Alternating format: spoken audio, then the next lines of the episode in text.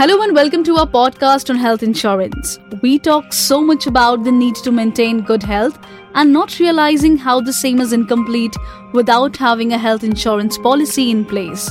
This is because many people remain unmindful of the fact that certain health issues can crop up uninformed. With a health plan that covers the cost of your hospitalization and subsequent treatment, the much needed treatment is now well within your financial reach.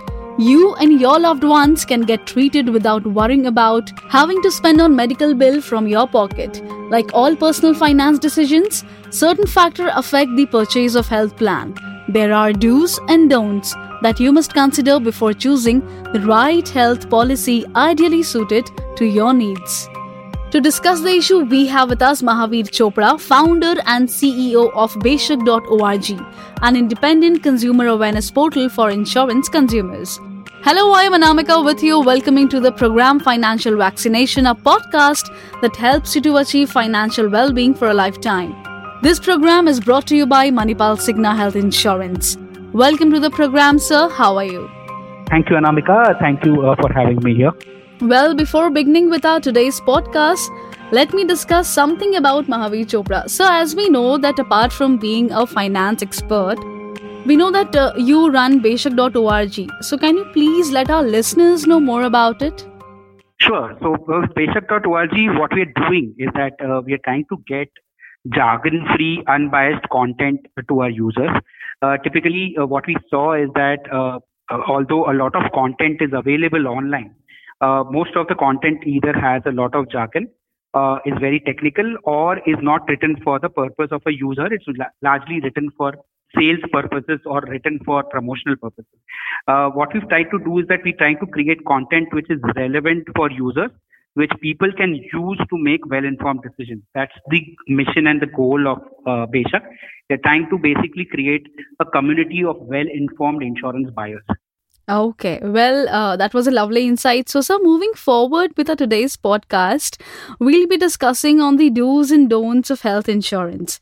So, first, we'll discuss on the do's of health insurance. So, my first question to you is that uh, we all know the importance of including health insurance in our personal finance decisions. While buying health insurance, uh, we pay attention to certain do's for choosing the same. So, what are those? Yeah. So typically the things that you should be looking at when you are buying uh, health insurance should be around four to five things which are very, very important. Uh, the first thing that you should look at is that there is an adequate coverage that you're buying. So whenever you're buying a cover, you should buy a cover for when you reach an age of 50 to 60 years. So let's say you are 30 years old when you're looking at a health insurance. Uh, you should not buy a cover which is relevant and adequate for you for this age group you should buy a cover which is relevant and adequate for you when you are old and when you would need the cover the most. So you should factor basically basic inflation and co- take a cover which is really, really adequate for you in an old age. Largely, this is the reason behind this, Anamika, is basically that at a certain age or at a, at a certain point in time when you want to upgrade your cover, there could be chances that because you have an ailment or your family has an ailment, you may not be able to upgrade the cover. So it's important that you take a large cover as and when you get it and not basically depend on the future to upgrade your cover. That's the first point. The second most important point that you should look for is financial limitation. Uh, your policy should not have any major limitations in terms of uh, limits or coverage scope, right? Meaning, in terms of, let's say, for example, there shouldn't be any room rent limits in your policy. Uh, lastly, if possible, uh, the category capping or any kind of limitation should not be there in your policy. You should have a policy which is free of any kind of limitation. Uh, apart from the room rent limit, which can basically damage or basically degrade your cover because not only it, it will impact your claims at a very significant level, there are other uh, such financial limitations you should be aware of. One of which is basically a condition called copay, right? Which also should be something that you should look for. Uh, another thing which you should look for in the limitations, financial limitations are, are there any kind of limits or uh, financial limits that have been put for surgery or treatments? Like, for example, is there a limit put for modern surgeries? Is there a limit that has been put for uh, surgeries which are related to cataract, right? These are the limitations you should basically be very well aware of before you buy the policy. The last thing that you should be very well aware of is the exclusions in the policy. Are you aware of all the exclusions, the temporary exclusions and the permanent exclusions? And get a detailed understanding of this either from your agent or from whoever is advising you. So these are the major things that you should be aware of. A, the coverage. B, the limitations in the policy. And C is basically exclusions in the policy. So, coverage, limitations, and exclusions you're saying are the most important. So, so, like in other kind of insurance policies, is it necessary to disclose all details regarding health and prior illness? Absolutely. So, you are actually getting into a relationship with an insurer, right? What an insurer is offering you is a lifetime cover for all your hospitalization expenses. So, like it happens in any other relationship, either uh, formal or informal, you need to be very, very transparent before getting into this relationship. And hence, all the information that is required by the insurer has been asked by an insurer, either in the proposal form or face to face or over a call or in a medical test, should be provided absolutely and uh, clearly and transparently. Uh, the reason behind this is that this will help an insurer assess your risk well and ensure that they have understood you as a profile better so that the pricing that they're offering you is relevant to the kind of person and the kind of profile you are. In case there is an additional risk that they basically evaluate you for, they may charge you an additional premium, but that is a good thing because that means the insurer has taken on record the additional risk that you have, and hence your coverage will be safe and protected. In case you decide not to inform an insurer and you basically try to basically hide information from an insurer, there are good chances that at the time of claims, insurers will have multiple ways to find out that there are some hidden information uh, that you did not provide at the time of buying the policy. And this will basically be a threat on not only your claim, but also your policy. So from that perspective, it is absolutely important that when you're starting a relationship with an insurance company, you are over informing an insurance company to all whatever information you are aware of in terms of your lifestyle, in terms of your healthcare, in terms of your family's healthcare. Well, this is going to be an interesting question for all of us because we all have a doubt in our mind that does my health insurance plan cover the cost of medical tests too? Yeah, so this question is, like you rightly said, uh, regularly asked by people. Now, medical tests are basically uh, of two types, right? Meaning there are preventive medical checkups, which we do so that we are basically updated about our healthcare. And then there are uh, medical checkups that are required because a doctor has diagnosed those medical checkups, right? Between these two, the first one, which is basically preventive medical checkups, there are certain insurance companies which give a free medical checkup every year to all adult members in the family. So when you are basically looking at uh, insurance plans, you could basically even evaluate a plan based on uh, whether an insurance company is offering you a free medical checkup or not. Now, there are other medical checkups, which are medical checkups required for investigation of a kind of health condition that you have. There are two types uh, Uh, within this type of health checkup that would happen. One which would lead to a to a hospitalization, and certain medical checkups which may not lead to a hospitalization. All medical checkups which lead to a hospitalization, let's say I go for a medical checkup and let's say I get diagnosed with kidney stone and then I need a hospitalization. In that case, this medical checkup that was done to diagnose that I need a hospitalization will be covered in your hospitalization policy or health insurance policy. But if there is a medical checkup that is done for investigation, but it is not leading to a hospitalization, there is no need for a hospitalization, you may only be required to, let's say, go for certain medication or go for, let's say, some doctor consultation. And it is basically done on an OPD basis, like it is said in the healthcare hospital world. In those cases, it may not be covered by most of the insurance companies. So, what is covered? if a medical checkup is done during hospitalization or leads to a hospitalization, that is covered. What is not covered, any medical checkup that does not lead to a hospitalization, that may not be covered by your health insurance policy. So, sir, does my health plan cover the OPD expenses? Yeah, so you are basically talking about OPD expenses, which are expenses which are for regular healthcare uh, needs that people have. So typically, what people ask for is that okay, the regular dawai ka kharcha, the regular doctor expenses. I go to a doctor for my cold and cough or hmm. go to a doctor to consult for, let's say, an injury. Is that covered? Uh, um, in most of the policies uh, that are available, this may not be covered. And uh, there are very, very few policies that today cover outpatient expenses, which are these regular expenses uh, on, on a day-to-day healthcare expenses in the policy. Uh, when you are looking at covering yourself for these kind of expenses, you need to do a basic cost benefit analysis of basically understanding that what you're getting in terms of coverage for medical expenses, the regular medical expenses versus the premium that you're supposed to pay. If it looks good to you, if it looks beneficial to you, you should go for such plan. Otherwise, you could basically look at self-funding these kind of expenses. Okay, sir. So, sir, why should one check for a co-payment clause in your health insurance plan? Yeah, so there are uh, co-payment clauses added by insurance companies for two reasons. One could be to keep the premium affordable and the other could be to ensure that there are controls over claims. So typically, uh, for a customer, having a co-payment clause is basically saying that you are on a financial partnership with an insurance company whenever there is a claim. So let's say there is a 20% copay in a policy and you go for a claim and the claim is approved for let's say 1 lakh rupees. Copay is let's say 20%. You will have to basically shell out 20,000 rupees from your pocket and the insurer is going to pay only 80,000 rupees.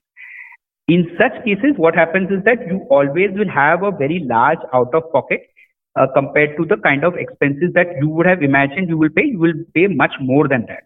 So if given a choice, you have two policies, one with copay and one without copay. Obviously, you should go with a policy which is without copay or with lesser copay so that your out of pocket expenses are minimized.